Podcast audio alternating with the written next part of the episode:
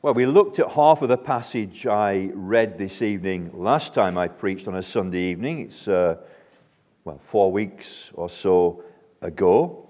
But just to recap quickly on the ground that we covered last time, uh, there are two types of uh, church fellowship that take place, two types of conversation that might well uh, ensue after this evening's service, maybe here in the pews or in the lobby or outside, or, well, probably raining, so you probably wouldn't be outside talking or in the, the after meeting. And I hope the, last, the second one I'll mention would predominate, but there will be faithless conversations that don't focus on Christ, but focus on circumstances and the gloom and the difficulties. But there'll be others faced with the same difficulties and circumstances who will have the grace to look up and to see that God really is sovereign. Now, we, can, we can sing it. Do we believe it? And as well as sovereign, He is good. we sang it there. What keeps us in these times of trouble? God is good. God is good. Do we believe that? It's inspiring if we do that He's sovereign and He's good. How wonderful! It lifts your heart, it transforms a situation in all the changing scenes of life, in trouble and in joy. The praises of my heart shall still my heart and tongue employ. So, these two types of conversation, the manifestation of a good, godly heart will be one of them is this good, godly conversation. So, the Lord Himself says in Luke chapter 6 and verse 45 A good man out of the good treasure of his heart brings forth good, and an evil man out of the evil treasure of his heart brings forth evil. For out of the abundance of the heart, the mouth speaks. So what's in comes out, especially when it's knocked. If you've got a vessel, it gets knocked, the contents get spilled out. And for us, when we get uh, the knocks, uh, what comes out? We but the last men's breakfast, we were talking about and thinking on and had a really helpful time uh, around our food and then uh, around discussion on the, the use of the tongue, the discipline of the tongue. And there was one account that uh, the author of the book we're following gives of uh, a, a work day in a local church when repairs were being done.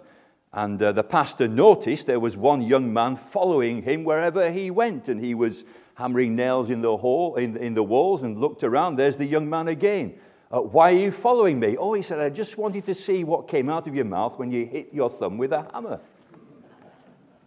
the knocks of life. What is our conversation like? There are a group here in Malachi's time who were critical, they were harsh, their conversation was unedifying, and it dragged the listeners uh, down. But then there were those who feared the Lord. And the fear of the Lord is the beginning of wisdom. To get a clear view of who He is governs then everything that I do. To know that He is sovereign and that He is good, it's going to have a powerful effect on how I conduct my life and my response to the knocks of life and uh, to fear him. Fear him, ye saints, and you will then have nothing else to fear. So, as an individual, as individual believers, let's make it our aim to stay humble. It's a good thing to be humble. I mean, again, that oxymoron, proud Christian, it should never be. And it's sort of when we come across such people, it's, it's, it's wrong and it grates. If I see it rising in myself, I need to take myself in hand and give myself a good talking to. The reality is, I really am the dust of the earth, a worm that deserves nothing at all, and the grace of God is really overwhelming. And also to have my eye on the prospects ahead. The future is bright. Bright. And we'll be here for a very short time, here for a season, then above. I mean, we've been singing great hymns, the authors of them. Uh, well, they're in glory now. They're singing uh, far more melodic tunes, and I don't know what massed ranks of angels they're singing alongside and what instruments are being used. I'm not sure there'll be a pipe organ there. I don't want to be controversial, but there will be. And they're named in the Bible lots of different instruments and the melodic sing and the harmonies that are coming uh, in. Oh, the wonder of it all. To keep our eyes fixed. And the Hebrew writer encourages those he's writing to, and it includes you and me then, fix your eyes on Jesus, the author and the finisher of your faith. So there are a group who fear the Lord and they meditated on his name. Remember that? That missing Christian discipline of meditation. My meditation of him shall be sweet. I will be glad in the Lord. Meditation isn't rushed. It's making space, even in the business of time and uh, our days and children and changing nappies and washing, and we can still think on Him.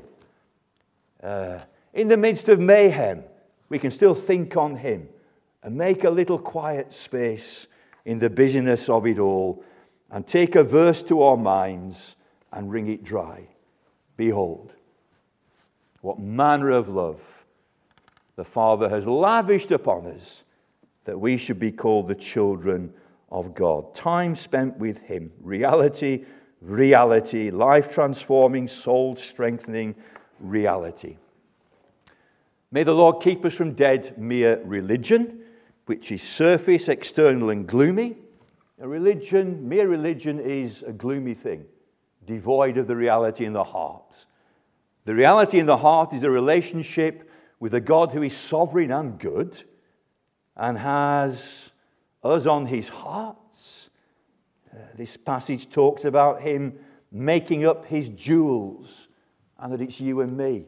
I find it quite astonishing. We get our minds around that. That all God has made, and uh, I've been I'm meaning to get my telescope out. I've been charging up the battery pack. The seasons are good, the nights are, are dark, and uh, to see the fantastic displays. I've got an eight inch um, what's it called, refracting telescope, and it gathers lots of light, and you can see things way into the distance, and uh, the views are spectacular. And then God says, Well, you're greater than that in my heart. Yeah, that we alone are made in the image of God and made to actually know Him. What a, what a wonder it is to keep the reality which is deep and inward and I would say utterly joyful, even in the difficulties of life. There's a joy that nothing can take away. And so you'd have Paul and Silas, you know, 39 lashes and locked in the inner dungeon, and the smell and the stench and the rats and the darkness.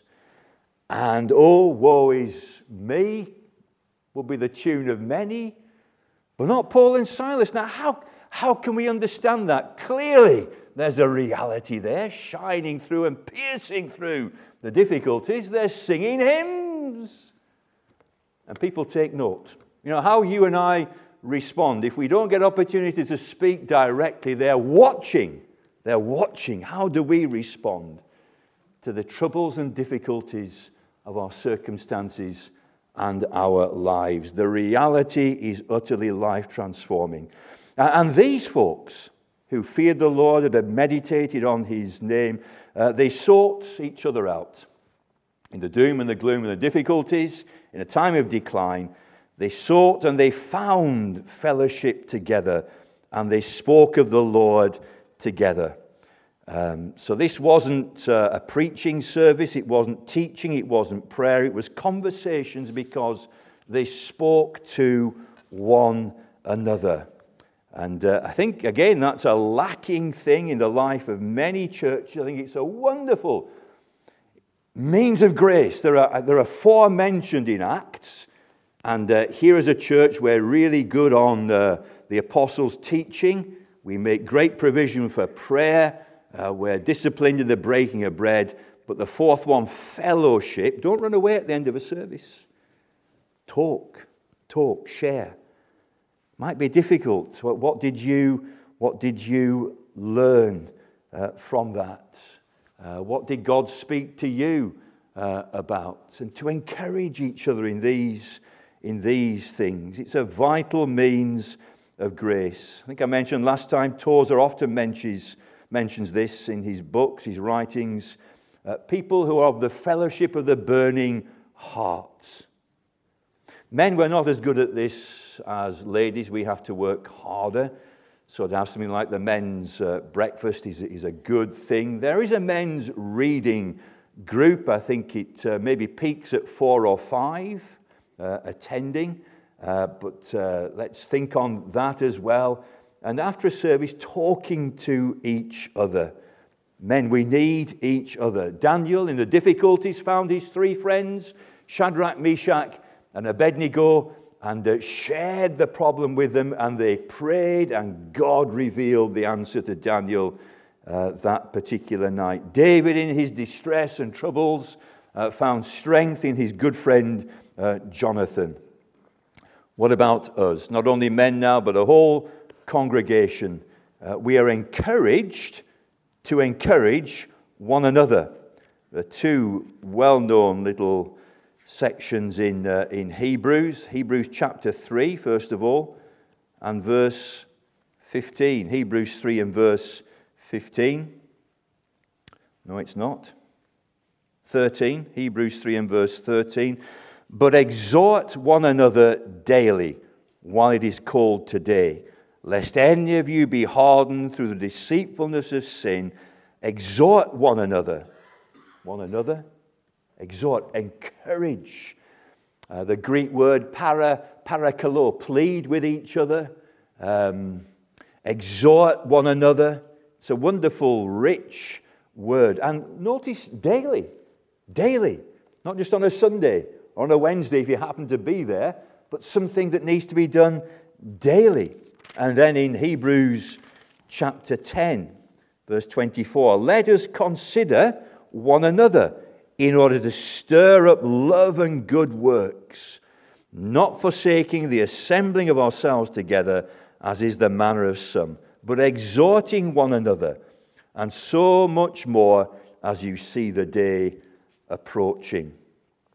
Well, this area, talking about the Lord together. Let me just give a little personal reflection. I can, I can do this as um, one who's come back to the church fairly recently. Well, because it's maybe 21 months ago. Uh, now time goes so quickly. Swift to its close, ebbs out life's little day. But I've been around in 47 years as a believer various types of churches, and all have been gospel churches.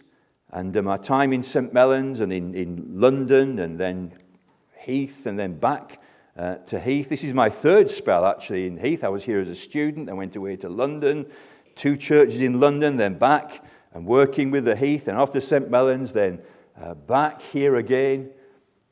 I remember when we were leaving to go to, to London, Mr. and Mrs. Hyam uh, saying to us, Oh, we're so sorry that you're leaving. But it was Moran who said, We'll pray you back. We'll pray you back. So there we go, answered, answered prayer. And it's happened twice uh, now. Lots of good churches that I've been to, and all have their strengths and their weaknesses. Let me tell you something about the strength of, of Heath. By and large, you have something that not many churches have. Not making light of difficulties that all churches go through. There is something very special here, and I noticed it again as soon as I came back, just being in the tea room and the coffee shop and meeting with members. You'll talk about the Lord Jesus Christ quite readily. Don't take that for granted. Don't take that for granted. Um, it's something very, very wonderful. And the gospel focus of the church. All right, our methodology might not be quite what uh, you, you might expect, but it's there. A burning passion to make Christ known, and so we produce leaflets and have meetings and meetings for children and young people and all sorts of things that we will try. And the prayer meeting ought to be the powerhouse of it all, but I think there's something very wonderful about that sense of talking about the Lord together. So here we are, we're in that area, and these last three verses of Malachi chapter 4. And I think there's only really one sermon to do on chapter Malachi chapter 3, but there's only one service to do on Malachi chapter 4. So we'll soon have finished uh, this uh, wonderful final book of the Old Testament. But the rewards that came to those people who spoke about the Lord together. Number one, it's quite clear that the Lord was listening. Then those who feared the Lord spoke to one another. This is fellowship. And the Lord listened and he heard them and he listened with, with pleasure. It's, it, it warmed his heart, the conversation of those who feared him and who meditated on his word. He, he listened and he heard.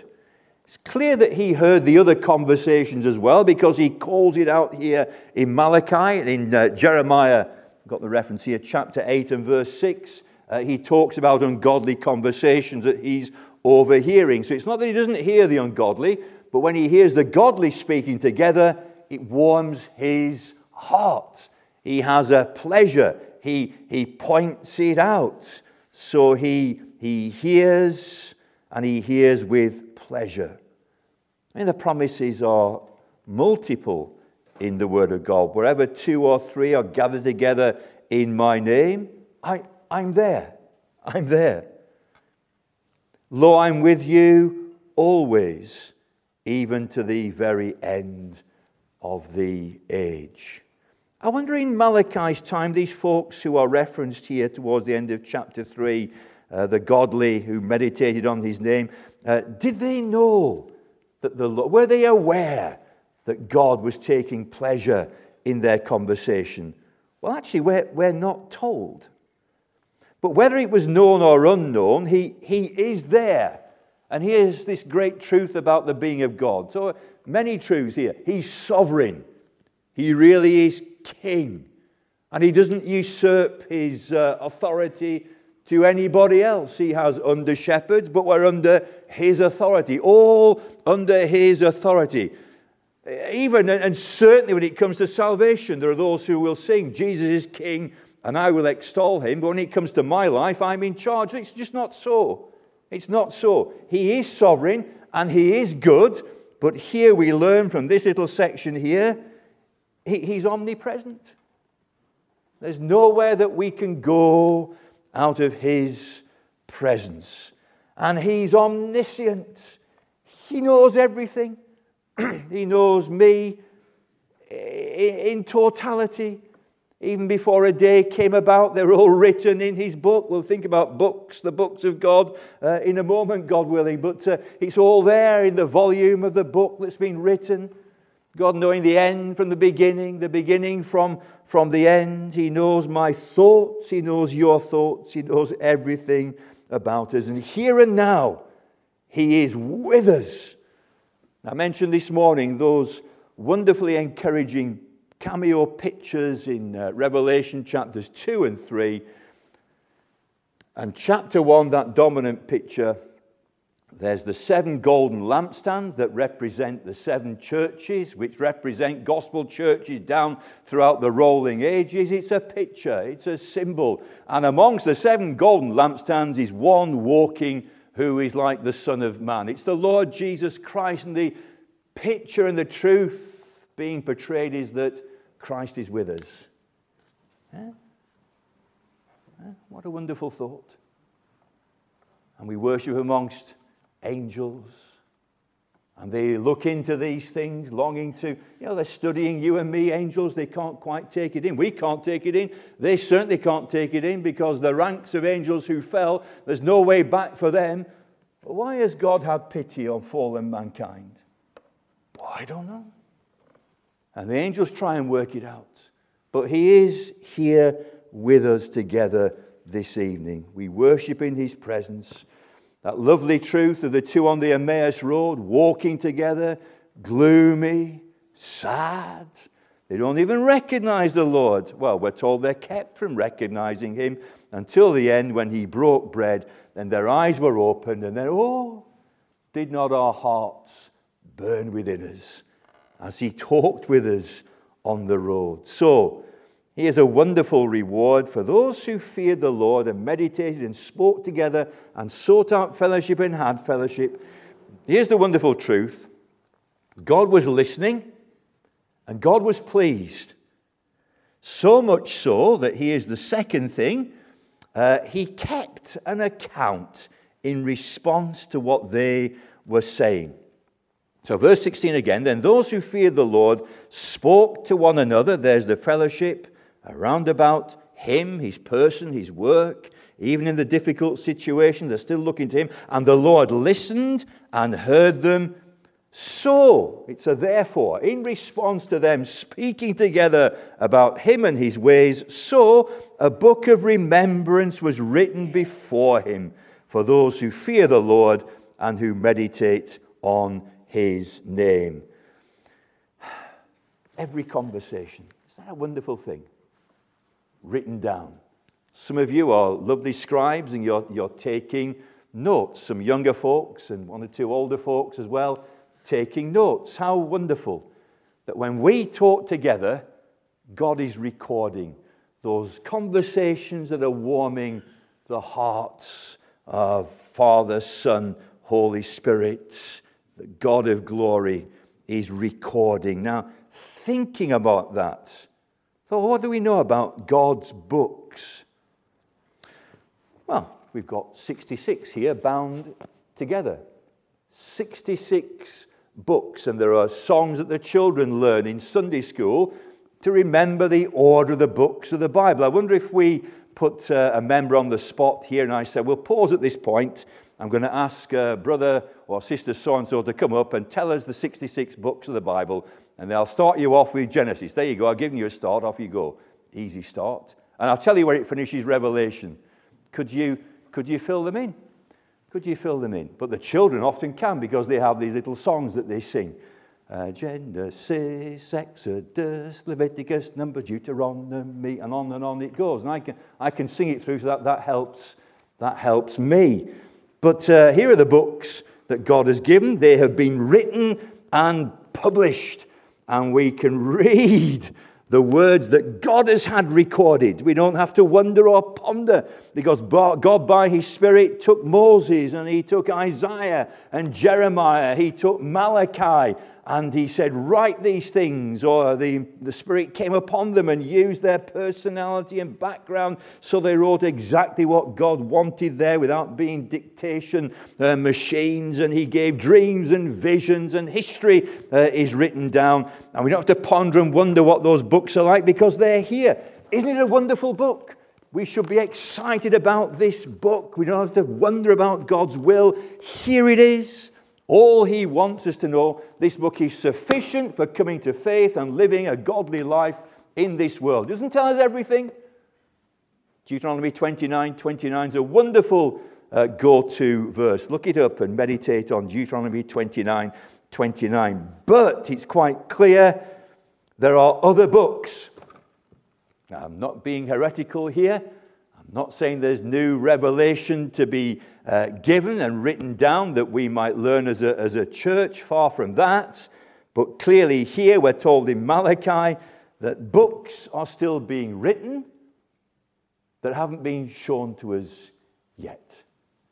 Um, books of the records of uh, conversations, and they are yet to be revealed and seen. But they are being written, and one is here a book of remembrance was written before him. Now, I don't think it's a mere picture. I really believe that things are being written down. Now, my mum and uh, my auntie Kath were great keepers of scrap books. And um, when they passed on, these books have been passed on to me and my sister. I've got the bulk of them. And we have these scrapbooks up on the gallery in our home. There's a whole uh, bookcase devoted to these scrapbooks, the records of the family and life in Barnoldswick, in Lancashire and Yorkshire, uh, down through the years, going back to the 1930s and going right up to the 2010s. And it's a record. And if I have an idle moment, I can sit down and I take one of these scrapbooks and begin to look through events of the 1970s, the 1980s, the house prices, what they were. God has got books, and there are records that are being written, and may much be written and recorded from this fellowship to the glory of God. Psalm 56 has got some wonderful little phrases in it, verses 8 and 9. Psalm 56, verse 8. You number my wanderings. You put my tears into your bottle. Are they not in your book? When I cry out to you, then my enemies will turn back. This I know because God is wonderful. You know you can't cry? There's not a groan. He'll collect it in a bottle. He records it in his book. Uh, all your wanderings, you've been up and down, good things and difficult things, they're recorded. He, he knows. And then when it's detailed, even the hairs on your head are numbered. He knows a thought before it's in my mind, a word before it's on my lips. He knows the next word I'm going to say. What's the next word I'm going to say?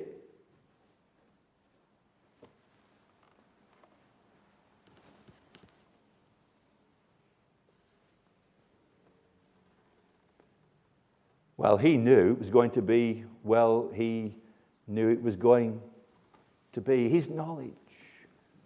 There's no boundary. It's all about me and you.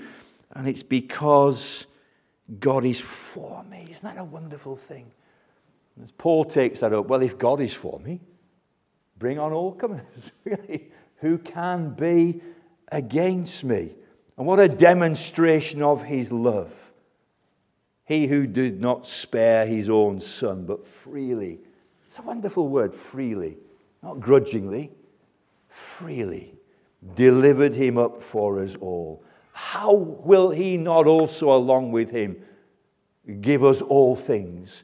So, having done such a great, great thing for you and I, if we are the Lord's, our names are written in the book of life, then all these difficulties we face, do we doubt him that we're going to face them alone, whatever we're going through, whatever it might be? Friends and relatives and neighbors, or to have God for you. Bring on all comers. Bring on injustice. We don't wish it on ourselves. If we go through that way, God with us. And God is good. God is good. The book of life mentioned in Revelation 3 and verse 5, 21 and verse 27. And the book of records, Revelation 20, verse 12. Time is whizzing on. I don't want to keep us. Uh, nothing is Nothing is lost. There are no idle words. What you said in dark corners will be broadcast from the rooftops. Hebrews 4. Nothing is all creation is hidden from before the eyes of the one to whom we must give an account. Future rewards are here, verse 17, which is glory. They, those who feared the Lord, seeing who he is seeing who they are, our needs met in Christ, a right fear of Him. Fear Him, ye saints. You will then have nothing else to fear. Those who meditate on His name, they, He says, shall be mine, says the Lord of hosts, on the day that I will make them my jewels, and I will spare them as a man spares his own son who serves him. There's a family tie here. There are blood ties here. We belong to the family of God. He's our heavenly Father. And there's a day coming, a day coming. Well, what a day it's going to be. They shall be mine. What does that mean? Aren't we his already? Well, yes, we are. And once saved, always saved. And he who began a good work in us will carry it on to completion. But we're not complete yet. I think that's what is being said here. They shall be mine, and oh, what a display it's going to be. And they will be my precious jewels. Segula, the Hebrew word. I'm no Hebrew expert, but I can read commentaries, and it means they will be my particular treasure. We've thought about this already the ranks of angels and the glory of it all. But they're not made in the image of God and the universe and the spectacular nature uh, of it all. But there's no image of God there. They declare His glory. But you and I, redeemed humanity, made in the image of God. And all on that day, all that will be glory for me.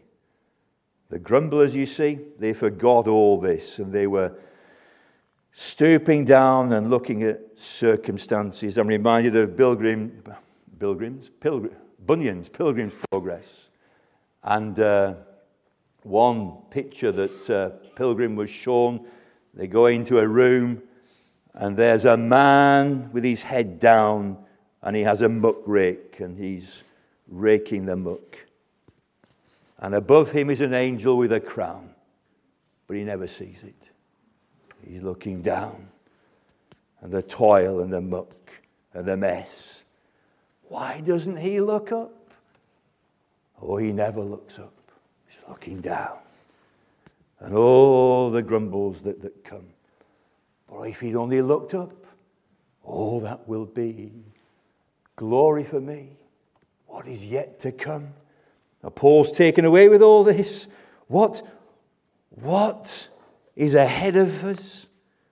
Paul was all consumed with this. It's what kept him going. We're drawing to a close.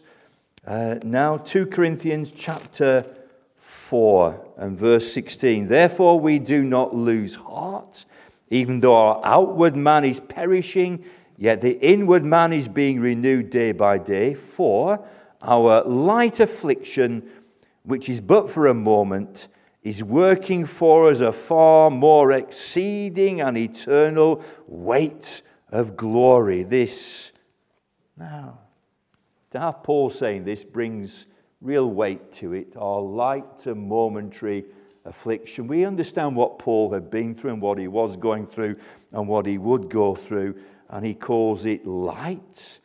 And of course, it is right, it's momentary. I mean, all of our many years 60, 70, 80, 90, even to get that telegram, it's a little tiny, specky nothingness uh, in the light of eternity. Uh, but it's, it's light, says Paul. All those beatings and the shipwrecks and the hunger and the nakedness and the opposition, and as well as that, all the weight of the church is light, he calls it, and momentary when it's compared to the eternal weight of glory. I'm, I'm looking there. Uh, the, the Greek words are piled up on each other, far more exceeding the supereminence of the weight of it all. And therefore, we don't lose heart, says Paul. But we're looking to that. We have our eyes fixed on this.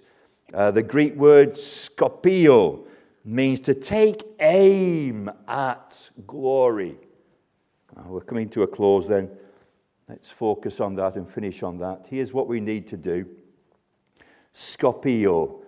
Uh, take aim at glory. Think on glory. Contemplate glory. Uh, looking up the lexicon on Scopio, it says uh, to have your attention and your gaze fixed. And uh, came to my mind, that's what a sniper does.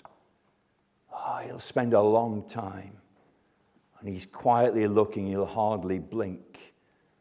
and he's steady in his gaze, focused.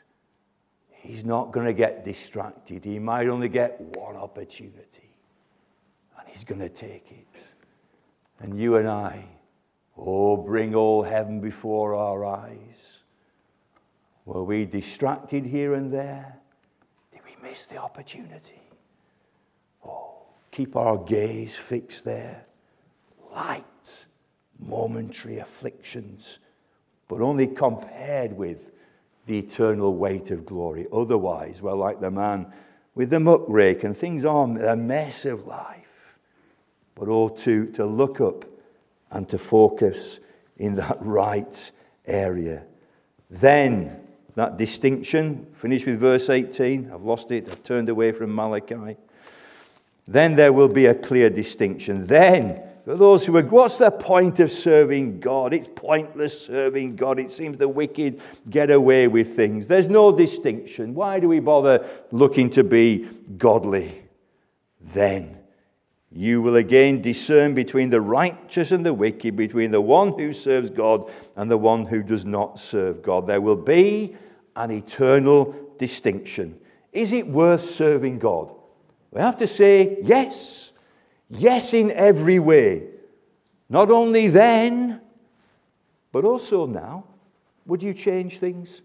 I would not change my blessed estate for all the world calls good or great. Forgotten the rest of that wonderful, wonderful uh, hymn. But would you swap with a billionaire who doesn't have Christ? Would you swap? What would you swap? If, if you have the real thing, you really wouldn't. Judas, it only took 30 pieces of silver. You know, what a, what a paltry sum to sell out the Son of God for. I wouldn't change my blessed estate for all the world calls good or great. Let's pray, shall we? Father, thank you again for a brief time in your word. We pray that our conversations might be pleasing to you, not only after this service, but continually throughout the coming week as we go about our work and school and college and business. May we seek out fellowship and enjoy fellowship. May we make it our aim to be those who encourage one another and not bring one another down, but always thinking the best, not taking offense, not giving offense, but building one another up in our wonderful, wonderful faith. May our conversations increasingly be those which are recorded uh, in heaven. To God be the glory, we do pray. Amen. Well, let's sing a final hymn when all my labors and trials are, or all that will be glory for me. We'll stand and sing together.